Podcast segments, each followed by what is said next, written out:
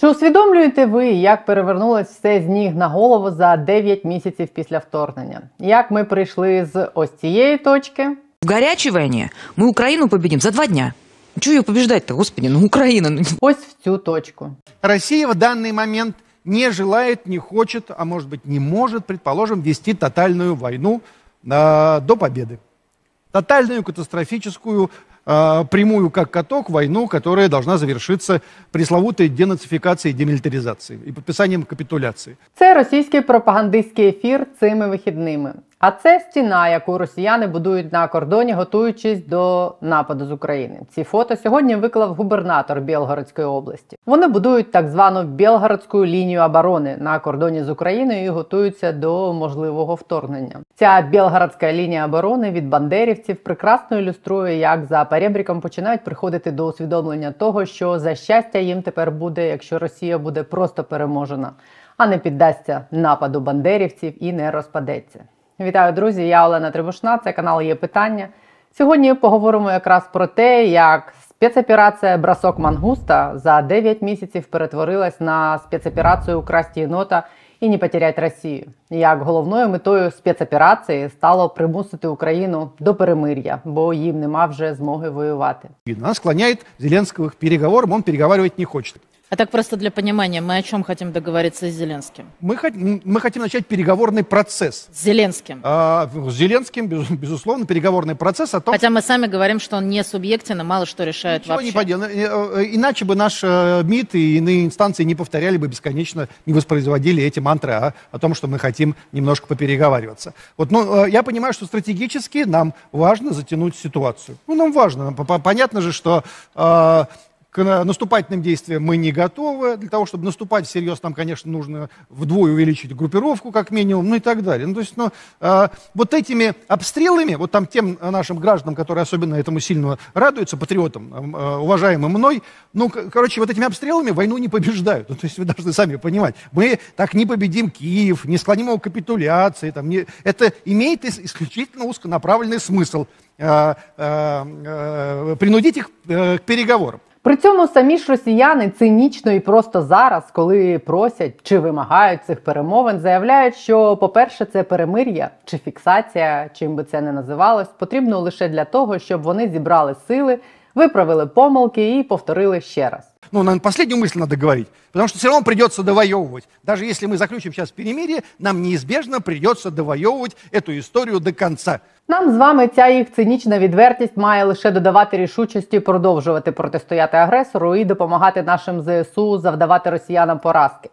Нам з вами давно ясно, що Росії потрібна пауза для відновлення розбитих батальйонів і перетворення на швидкоруч мобілізованих на щось схоже на бойові розрахунки.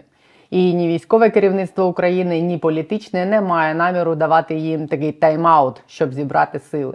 І так само народ України, що їх дуже там за перебріком дивує.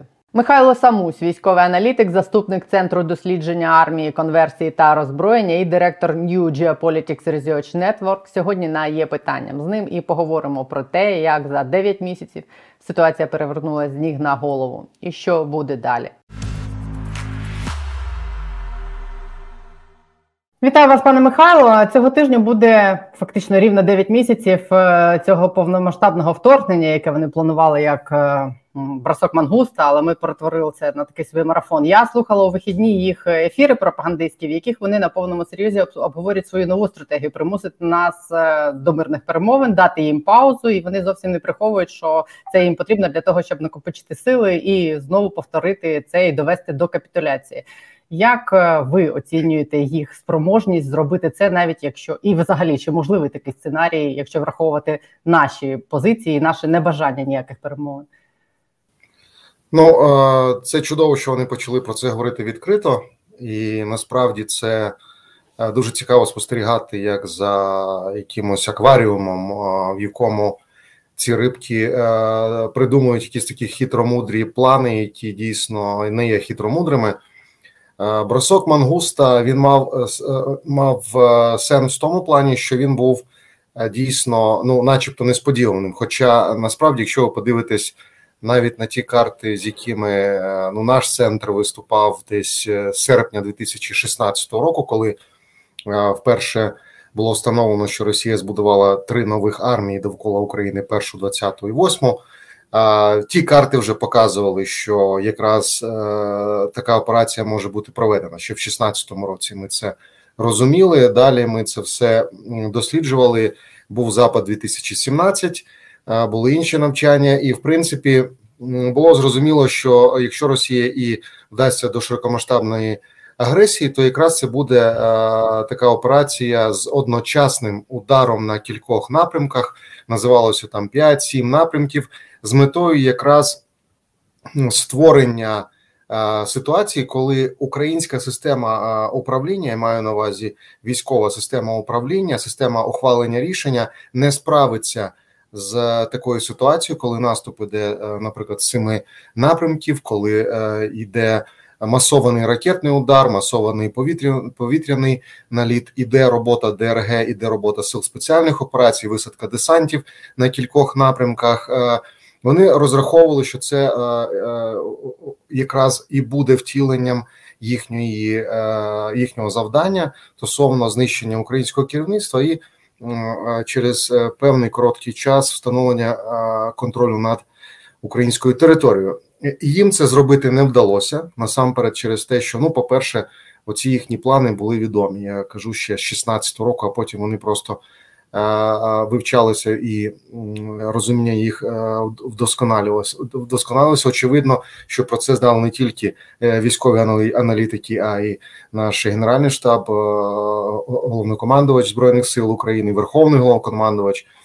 Все це було абсолютно зрозуміло. Єдине, не було зрозуміло, на що Росія розраховує, тому що, в принципі, навіть якщо було б уявити, що вони починають таку операцію, чому такі дискусії були до 24 лютого, що більшість казала, з військової точки зору так, це можливо, теоретично, з практичної точки зору це буде крах, катастрофа не тільки військової машини Росії, а це буде крах взагалі путінського режиму. Те, що ми зараз спостерігаємо. Це було зрозуміло, насправді, вже 25 лютого, коли не вдалося їм досягти того ефекту, на який вони розраховували. І те, що ми бачимо от такими етапами, особливо коли було здійснено Харківську контрнаступальну операцію, зараз Херсонську контрнаступальну операцію, зараз готуються нові наступальні контрнаступальні операції. І всі ці етапи, вони просто були етапами, коли Путін і путінський режим, його команда, намагаються якимось чином уникнути найгіршого сценарію. Тобто якимось чином дійсно вийти на ситуацію, коли з ними почнуть переговори. Тобто це навіть буде, вони в пропаганді кажуть, що це якась передишка буде. Насправді для Путіна це буде єдиний вихід, тобто зупинити цю війну і потім спробувати розтягнути це в якихось безкінечних переговорах на кшталт мінських і дійсно починати збирати нові сили, можливо, навіть не для того, щоб проводити нову війну, тому що, ну, не зможуть вони з Україною воювати, але у всякому разі Путін таким чином збереже свою владу, збереже своє фізичне життя. Зараз от моя думка, його фізичне життя скорочується, от період його фізичного життя скорочується просто в геометричній прогресії. Тобто він демонструє всім поки що все під контролем, все схвачено. Дивіться, зараз я от маю свій хитрий план, ми знищуємо енергетичну інфраструктуру України, вони замерзають, Європа в нафтовій газовій кризі, ми їх примушуємо до переговорів, вони сідають, і ми починаємо з ними говорити про те, як вони мають виконати наші вимоги. Це він розказує своєму оточенню, це він транслює через пропаганду. Причому ця пропаганда, насправді, вона зараз спрямована не на нас з вами, не на Захід, а саме на російське населення. Електорат – це дуже яскраво назвав російське населення і російські еліти. Оце головне зараз для нього. Це втриматися у владі і не допустити крах.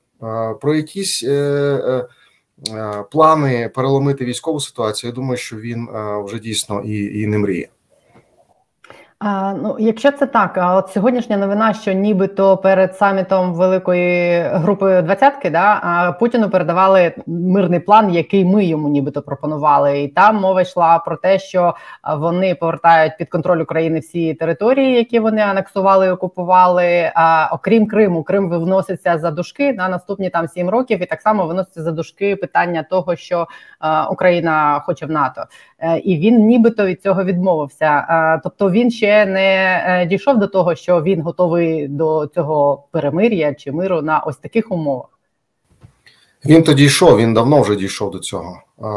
Він розуміє, що до цього не дійшли всі інші. Тобто, якщо ми уявимо, що на даний момент Путін говорить, окей, ми виводимо всі війська, Крим не наш, а це ну, просто незрозуміла ситуація, як це Крим не наш. Тобто Крим не наш, і ми починаємо якісь пригори. Ну, на цей момент дійсно російське населення, російські еліти просто візьмуть і його просто знищать. Це буде останні слова, які говорив Путін насправді. Тому він тягне час і намагається довести ситуацію, можливо, до поступової катастрофи, для того, щоб показати всім, що далі у нього немає виходу. Ну, тому що, якщо зараз це почати говорити, як це, ми ж перемагаємо, ми ж зараз, в принципі, там є тимчасові якісь складнощі, але ж йде мобілізація, всі встали як один народ, всі зараз, економіка переходить на військові рейки, все це у нас якось воно рухається, зараз ми зберемося і, насправді, цих нацистів, сатаністів переможемо. Ну, не можна так різко сказати, окей, ми передаємо сатаністам всі території, заради яких загинули наші ребята, і просто виносимо за дужки Крим. Питання, в задачі питається, а навіщо взагалі це було це заварювати, і хто цей ідіот, який це все заварив? І відразу всі, скажімо так, прожектори на оцю людину. Йому треба, я маю на увазі Путіну, створити таку ситуацію, в якій навіть цей план буде виглядати як прийнятний.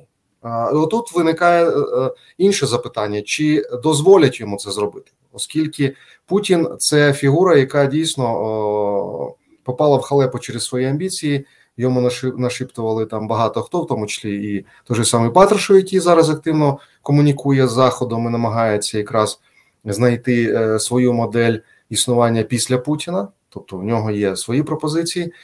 А є група, наприклад, таких хлопців, як Пригожин, які відкрито формують свої приватні армії, і може скоро статися, дуже скоро, я думаю, це взагалі мова йде про тижні, я думаю. Скоро може так статися, що всі ці спікери парламенті, там, держдумців і якісь прем'єр-міністри, міністри, і в тому числі і силові міністри, нічого не будуть значити в порівнянні з оціми людьми на кшталт Пригожина і Кадирова, яких фактично є вже свої потужні, абсолютно підготовлені до професійно підготовлені до бойових дій величезні армії, які можуть, в принципі, не тільки окремими регіонами будуть управляти, а можуть заявити про свої амбіції управління країною. Тобто Путін має свій план, Патрушев свій, а, наприклад, Пригожин має свій план. І я вважаю, наприклад, моя думка, що вже зараз Пригожин свою армію формує аж ніяк не для того, щоб воювати на українському фронті. І він готується до наступного етапу, до захоплення влади в Україні, в Росії, пардон. Тобто він вже готується до тієї наступної фази, скажімо, розвитку ситуації в Росії, який настане, коли частина еліт почне прозрівати. Я думаю, що вони вже прозрівають і прозріли саме в тому плані, що вже немає виходу з цієї ситуації. Немає, щоб Путін не розказував, щоб Путін там не обіцяв, але вже немає виходу з цієї ситуації і почнеться процес переформатування, бурління, пошуку, в принципі, нового виходу з цієї ситуації. І от Пригожин якраз буде одним з таких виходів. Він заявить про свої амбіції на владу, хоча Путін може залишатися номінальною фігурою, який певний час зможе бути таким балансуючим елементом між різними групами. Поки не почнеться вже пряме протистояння пряма цивільна війна, яка просто громадянська війна, яка просто вже буде такою гарячою війною. Тобто губернатор Білгородської області не в тому місці будує лінію оборони?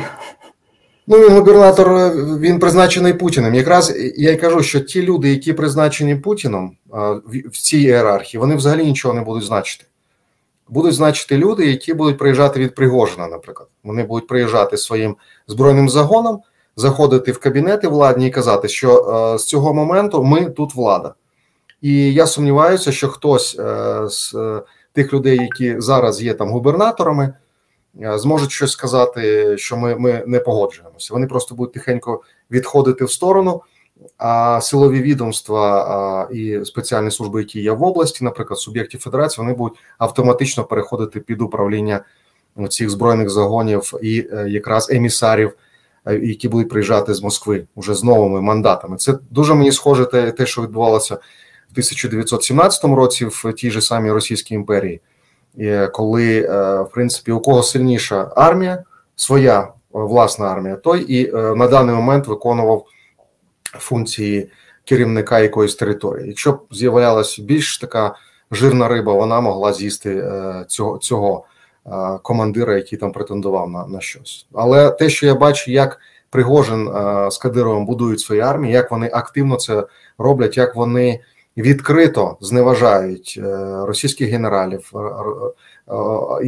російську армію, як вони називають її абсолютно недолугу, як вони називають, що саме Пригожинська армія є професійною армією, справжньою армією, а те, що ми бачимо цих мобіків, це взагалі ніщо, і що Пригожинська армія виконує основні завдання на фронті, що абсолютно неправда. В основному йде піар цих пригожинських воїнів, які на одній з ділянок фронту, дійсно, вони там гинуть багато, але вони набирають зеків, які для Пригожина нічого не значать. Тобто вони вкидають в цю топку своїх найманців, але це дає привід для піару, що дивіться, скільки гине пригожинців, як вони героїчно воюють і так далі, у порівнянні з російською армією, яка відступає. Ви ж бачите, що російська армія відступає, а Пригожинська армія наступає. От вона там біля Бахмуту, оце вони там штурмують постійно, жертвують собою і так далі. Це така кровожерлива, але тактика піару. Але до того часу, як оці всі процеси почнуться в Росії, я так розумію, нашим Збройним силам доведеться ще якийсь невідомий який час дотискати і витискати їх з наших територій. Чи є зараз у ЗСУ можливості і умови для продовження наступу, і де там найближчим часом ви очікуєте таких важливих подій на полі бою? Ну, Збройні сили України, звісно, постійно посилюються, постійно набираються нового досвіду. І після останньої операції на Херсонському плацдармі, звісно, що Збройні сили розпочали підготовку до інших операцій. І ці операції будуть наступального характеру. Де вони будуть проводитися, звісно, залежить від планів українського командування. Можна говорити, що, очевидно, якщо подивитися на карту, тут насправді через те, що українська армія звільняє великі території, зараз за останні місяці було звільнено дуже багато української території, то зараз очевидними є наступні напрямки, такі як це Мелітополь, це лівобережжя Херсонської області, яке буде різними способами зачищатися, в тому числі і високоточними засобами, в тому числі і силами спеціальних операцій. А при успішних наступах в напрямку Мелітополя і далі може бути створена ситуація, коли якраз лівобережжя Херсонської області стане плацдармом, на якому буде знову знищено російське угруповання, частина з якого буде втікати до Криму, і якраз на цьому напрямку вже постане питання безпосереднє питання стосовно деокупації Криму. Так само очевидним є просування української армії на півночі Луганської області, це якраз район Сватова. І я думаю, що і тут паралельно до південного напрямку будуть свої просування і свої успіхи у української армії. Тому я думаю, що в найближчий час якраз ці напрямки будуть найбільш активними. І справа в тому, що дійсно російська армія поки що функціонує як система, тобто вона функціонує так, як може, її наповнюють непідготовленими мобілізованими, особливо це погіршує ситуацію якраз з точки зору наближення зими, тому що українська армія є набагато краще підготовленою до зими, набагато краще оснащеною у порівнянні з російською мобілізованою армією, і це буде грати з росіянами дуже злий жарт, коли їхній знаменитий, як вони кажуть, генерал Мороз, який там завжди західній армії він перемагав, він повернеться якраз проти росіян. І от буквально нещодавно мене запитували наші західні партнери, а ось завжди виходило так, що російська армія, от в історії, і там Наполеон, і Друга світова війна, найбільш яскраві приклади, що якраз в зимовий період російська армія перемагала західні армії. Чи не боїтеся ви, чи не боїться українська армія якраз цієї ситуації? Моя відповідь була така, що ви забуваєте один маленький аспект, що російська армія насправді то була тоді з українцями, тобто українці воювали за російську армію весь цей час, якраз українці перемагали західні армії, а тепер українці воюють проти тих славнозвісних росіян. Подивимося, як росіяни витримують оцього генерала Мороза, причому з українським прізвищем, якраз у цій зимовій кампанії. Чи підтвердяться ці страхи наших західних друзів, що от зимою росіяни завжди перемагають? Чи підтвердиться моя гіпотеза, що коли українці воюють проти росіян, то росіянам нічого тут робити? Буде спростований ще один міф про російську непереможну армію. Абсолютно. Ще хочу вас уточнити по півдню один момент. Зараз якоюсь військовою таємницею окутані події навколо Кінбурнської коси. Чи відомо вам, що там відбувається? І як пояснити, чому вона настільки важлива для ЗСУ? Ну, по-перше, вона важлива, тому що вона відкриває якраз доступ до портів Мочаків, Миколаїв. І це убезпечить ці порти. Ну, не скажу, що вони будуть нормально використовуватися як мирний час, але в будь-якому разі це відкриє можливості для їх використання для України, для української армії.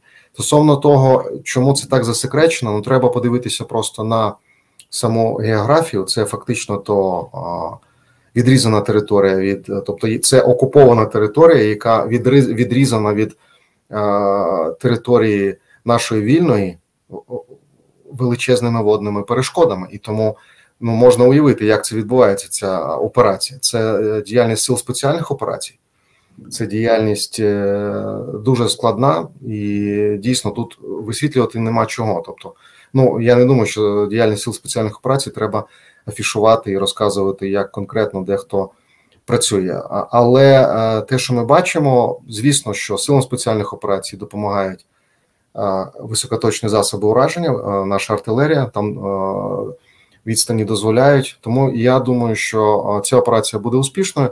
Вона дійсно стане величезним кроком якраз до того, що я казав, що коли буде можливість ще проведення операції на Мелітопольському напрямку, і якщо у нас буде тут ще плацдарм, а якщо можливо буде створена можливість для форсування водних перешкод у цьому районі. Тобто, я маю на увазі пряме сполучення між вільною територією і деокупованою на косі.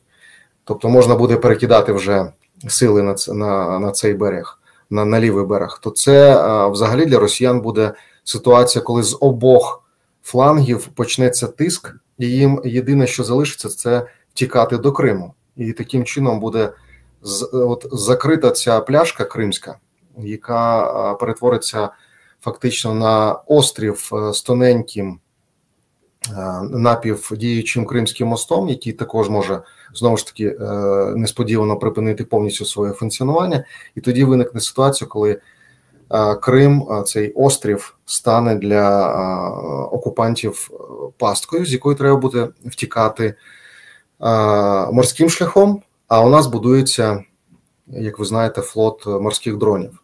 От уже зараз їм треба думати про те, як їм втікти таким чином, щоб можна було вийти з цієї ситуації. От давайте уявимо собі таку ситуацію. Тепер уявимо, що Путін каже: дивіться, у нас там застрягло там сотні тисяч, так, наших людей, і от мені запропонували важке рішення, як казав Суровітін, важке рішення. Давайте ухвалимо важке рішення, виводимо війська, бо ми ж своїх не бросаємо. І виносимо там Крим за дужки. Ну, ми вже не погодимося на Крим за дужки, то їм треба буде, ми їм можемо дати коридор, наприклад, для виведення цивільних людей, а все інше там залишаються в пасі. Тобто зараз розвивається дуже все насправді бурхливо, іде етап підготовки активних операцій, тому що взагалі по натівській класифікації існують два типи операцій такі, якщо ми говоримо про бойові операції. Це shaping operation, тобто підготовча операція, яка формуюча операція. І є операція decisive operation. Тобто, коли ми бачимо, от пам'ятаєте, всі питали, коли вже Херсон звільнять, коли вже Херсон звільнять. Тоді українська армія проводила shaping operation, тобто здійснюючи високоточні удари, здійснюючи якраз вплив на логістику, на склади з боєприпасами, на лінії забезпечення, на мости, на командні пункти і так далі. Коли ворог готувався на повільному вогні, і коли він підготувався до цього, була проведена decisive operation, тобто рішуча операція, вирішальна. І зараз так само буде проводитися зараз підготовча операція на декількох флангах, і після того буде проведена рішуча операція, результати якої можуть стати дійсно вже, скажімо так, тим пунктом, який і може стати відправною точкою для перших слів Путіна про переговори. Хоча він хотів би відтягнути це максимально, тобто його задум все ж таки полягає в тому, що нанести удари по українській енергетичній інфраструктурі і примусити українське керівництво погодитися на переговори на його умовах. Тобто він завжди намагається диктувати свої умови. Згадаємо, як формувалися умови для мінських переговорів, мінських домовленостей.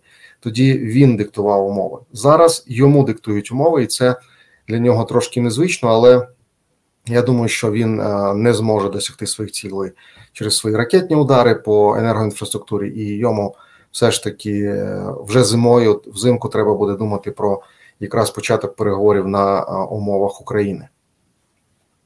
Ви сказали про дрони. Як ви ставитесь до цієї ідеї створити цей флот зі 100 дронів? І ще питання, знаєте, яке? В якій мірі це можна вважати, якщо це буде революцією на флоті, в якій мірі можна вважати, що тут заслуга України? Це наскільки вона була задіяна в виробництві цих дронів? Ну, ці конкретно дрони – це українські дрони, це українська розробка. Це відразу відповідає. Стосовно самих дронів, самої ролі дронів, я особисто писав статті там за кілька років ще до 24 лютого. У нас просто як мінімум останні там 20 років йдуть розмови про те, як нам будувати флот. Тобто у нас було багато проєктів, у нас був проєкт національного корвета, у нас були інші розмови, хотіли отримати фрегати від американців ще у 2008 році, ще після першого Майдану ми вели розмови. Потім вже з 2014 року, коли ситуація стала критичною, бо флот ми фактично втратили, тобто в 2014 році наш флот не був, скажімо так, умовно боєздатним. І якраз з 2014 року почалися активні дискусії, який же у нас має бути флот. Чи традиційний, тобто фрегати, корвети, підводні човни, весь цей набор класичного флоту, я би сказав, холодної війни. Чи все ж таки ми візьмемо і змоделюємо свій флот, який якраз підходить для Чорного моря, тому що в Чорне море воно невеличке. Там воно фактично з усіх боків прострілюється крилатими ракетами морського базування 300 кілометрів, і тому будувати якісь великі кораблі, можливо, лише для виконання місій за межами Чорного моря. Тобто, дійсно, корвет Це вже корабель, який зараз у нас будується в Туреччині, до речі, 3 штуки. Вони нам будуть потрібні, звісно, можна і патрулювати вже після перемоги, вони нам будуть для того, щоб патрулювати акваторію Чорного моря, бо ми будемо диктувати тут умови. Росіянам треба буде добитися, щоб була повна демілітаризація Чорноморського флоту, тобто його не має бути вже взагалі, Чорноморського флоту, і нам треба буде, Україна якраз візьме на себе головну відповідальність за стабільність і безпеку в Чорному морі, тому нам корвети тут і будуть потрібні. Але якщо ми говорили в 14-му, там і далі роках, до 24 лютого, то було 2 концепції. Традиційна, і я, наприклад, виступав за модель прагматичну. Тобто, правда, були деякі ще крайні. Крайня думка – це москітний флот. Тобто, москітний флот – це взагалі просто з маленьких платформ, які... але все говорилося про традиційні. Я, наприклад, говорив про те, що давайте подивимося на дрони. Вже... близько 15 років існують дуже багато розробок. І американців, італійців, французів, німців, тобто тих країн, які дуже є сильними традиційно державами. Є і підводні дрони, які можуть виконувати фактично всі функції підводних човнів. І є надводні дрони, які можуть виконувати фактично всі функції надводних кораблів. Для Чорного моря вони підходять ідеально. Я, наприклад, казав, давайте візьмемо все ж таки... подивимося в цей бік, тому що вартість, наприклад, підводного човна може бути 300-400 мільйонів доларів. Дрона може навіть найсучаснішого, найбільшого, такого найпотужнішого, там, ну, буквально там 1-2 мільйони. Зараз ці дрони, які ми будуємо, вони взагалі набагато дешевші, тому що вони все ж таки, це дрони камікадзе. Мова йшла, наприклад, якщо підводний дрон, який може виконувати функції підводного патрулювання, пошуку противника, а і навіть запуску торпед з свого борту, тобто він є носієм, сам носієм торпед, він не є сам дроном камікадзе, а несе в зброю, то він, звісно, буде дорожчий. Але це не можна абсолютно порівнювати з вартістю того ж самого корвету, який коштує 300 мільйонів доларів, або підводного човна, який коштує ще дорожче. Тому якраз дрони – це не те, що щось нове, єдине, що традиційні флоти, вони не дуже охоче допускали оці такі новітні течії в розвиток флоту. У нас ситуація така, що у нас немає іншого виходу. Ми просто маємо знищувати російський флот, і у нас пішов розвиток якраз протикорабельних ракет, які дуже вдало зараз знищили ракетний крейсер «Москва» і загрожують зараз російському Чорноморському флоту, який не може вільно рухатися в акваторії, і в нас пішов розвиток засобів, звісно, розвідки, безпілотної авіації, в тому числі для патрулювання моря, і у нас пішов розвиток морських дронів, в тому числі дронів камікадзе, які на даний момент є абсолютно ефективним інструментом в порівнянні з іншими. Тобто, якщо уявити, що ми навіть зараз, у нас є 5 корветів, то вони відразу були уражені російськими ракетами, тому що їх не сховаєш в Чорному морі, вони б стояли десь на базі або ходили в море, і вони були б знищені. Так само, як українські, наприклад, морські дрони зайшли в Севастопольську бухту зараз і нанесли удари по їхнім фрегатам і так далі. Тобто це абсолютно не співвідносна вартість фрегата, носія крилатих ракет, і оцього маленького дрона, який непомітно може заходити навіть в бухту, яка є дуже охороняємою територією з купою протидиверсійних постів, купою засобів протидії підводним чи надводним кораблям і так далі. Тобто зараз для України морські дрони саме для протидії і знищення Чорноморського флоту є одним з найкращих інструментів. Ще, якщо ми заговорили вже про українське виробництво, важливу новину озвучив днями Укроборонпром. Він заявив про те, що вони почали виробляти набої 122 мм, 152 мм. Більш того, нібито вони підписали якісь контракти з 6 країнами про те, що будуть виробляти там різну зброю, не говорять яку. Як це в принципі було сприйнято як така дуже позитивна новина, тому що там вже кілька місяців всі говорять про те, що воювати нам довго і треба щось робити, запускати виробництво чи у себе, чи десь там на територіях недалеко від кордону, але це треба робити. І ось нарешті це нібито сталося. Як ви оцінюєте це, чи реально спроможний наш Укроборонпром, бо у нього такий багатий бекграунд, і в тому числі негативний. Чи спроможний він, тим більше в умовах війни, виробляти оце все, про що вони заявляють? Негативний бекграунд, він пов'язаний більше з тим, що сама компанія «Укроборонпром» створювалася Януковичем з метою реалізації корупційних схем. Тобто такий бекграунд. І насправді то буквально за пару місяців до 24 лютого мала би завершитися реформа «Укроборонпрому», тобто він мав би бути ліквідований, створено, всі ці компанії мали би бути корпоратизовані, державні компанії корпоратизовані, приведені до сучасного виду, ті компанії, які можуть дійсно щось виробляти і приносити додану вартість, і взагалі приносити користь для не тільки для української армії, а й для виробництва нової зброї, щоб виходити на експортні ринки. Але було вирішено залишити поки що Укроборонпром, тому що в даних умовах краще, якщо все ж таки ця компанія збережеться і продовжить працювати. Суть в тому, що на території України дійсно зараз важко говорити про створення нових виробництв, якщо ми говоримо про тим більше створення виробництв, які потрібні для Збройних сил України в великих обсягах виробляти ті ж самі боєприпаси, чи ремонтувати, чи виробляти бронетехніку або інші види озброєнь. Я думаю, що ідея створення таких спільних підприємств на територіях наших союзників, це тим більше, що вони всі фактично є країнами НАТО, є дуже ефективною з точки зору захисту цих підприємств, оскільки на нашій території фактично не можна, так само, як я казав тільки що про корвети, не можна заховати це виробництво. Тобто рано чи пізно російська розвідка встановила координати цих підприємств і були б нанесені ракетні удари.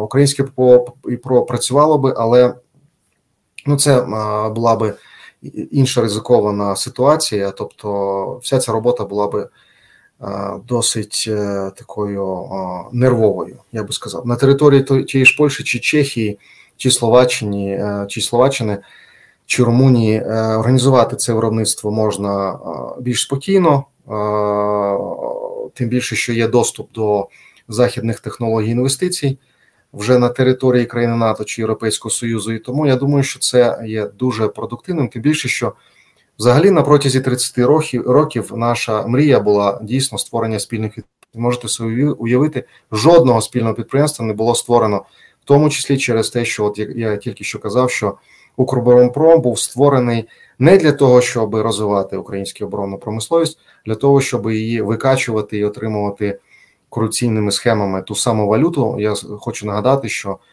в тому ж 2010 році, коли Янукович прийшов до влади, Укроборонпром заробляв на зовнішніх ринках, не Укроборонпром, тоді були українські підприємства, там Укрспецекспорт, вони заробляли близько мільярда і більше доларів щорічно.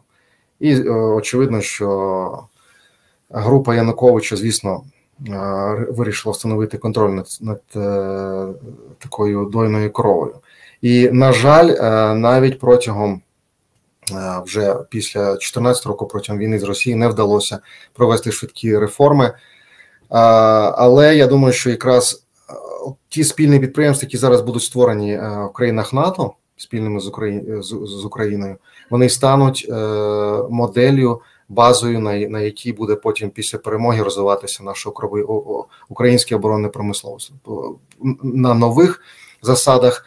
Там просто легко пояснити, чому, наприклад, у нас не було спільних підприємств. У нас всі підприємства були державні, і західні підприємства, вони просто не могли знайти, це знаєте, як різні системи, протоколи комп'ютерні, тобто тут стоїть залізяка 50-х років, а тут якийсь протокол TCP/IP, який не розуміє, що це, коли навіть бажання було, і продукти були вже, тобто є продукція, яка цікава і можна було би об'єднати зусилля. Не виходило суто через те, що українські підприємства не були реформовані, і вони просто не могли, наприклад, отримати інвестицію, не могли прийняти чи передати технології. І на цьому все зупинялося, тобто у нас були проекти із Францією, із Німеччиною, із Бельгією, і я вже не кажу про чехів, поляків і так далі, але, на жаль, жодного успішного кейсу не було за час 24 лютого. Зараз я сподіваюся, що такі історії успіху будуть у нас.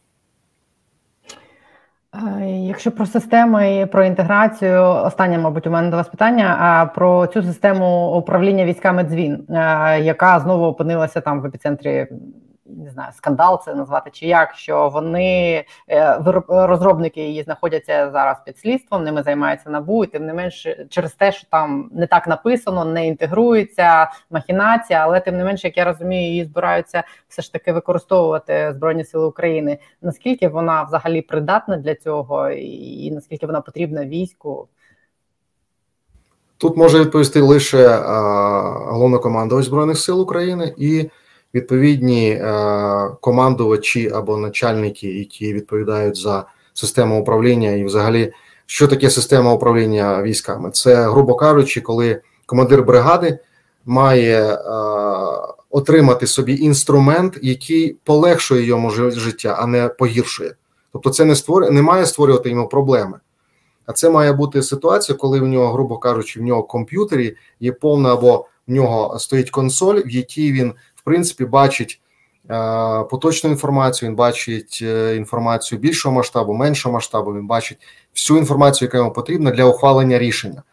І він може в автоматичному, напівавтоматичному або ручному режимі передавати або отримувати інформацію стосовно розвитку ситуації, або віддавати відповідні команди, отримувати фідбек і так далі. Тобто це, ну, як ми просто розуміємо, що таке система управління, будь-яким процесом.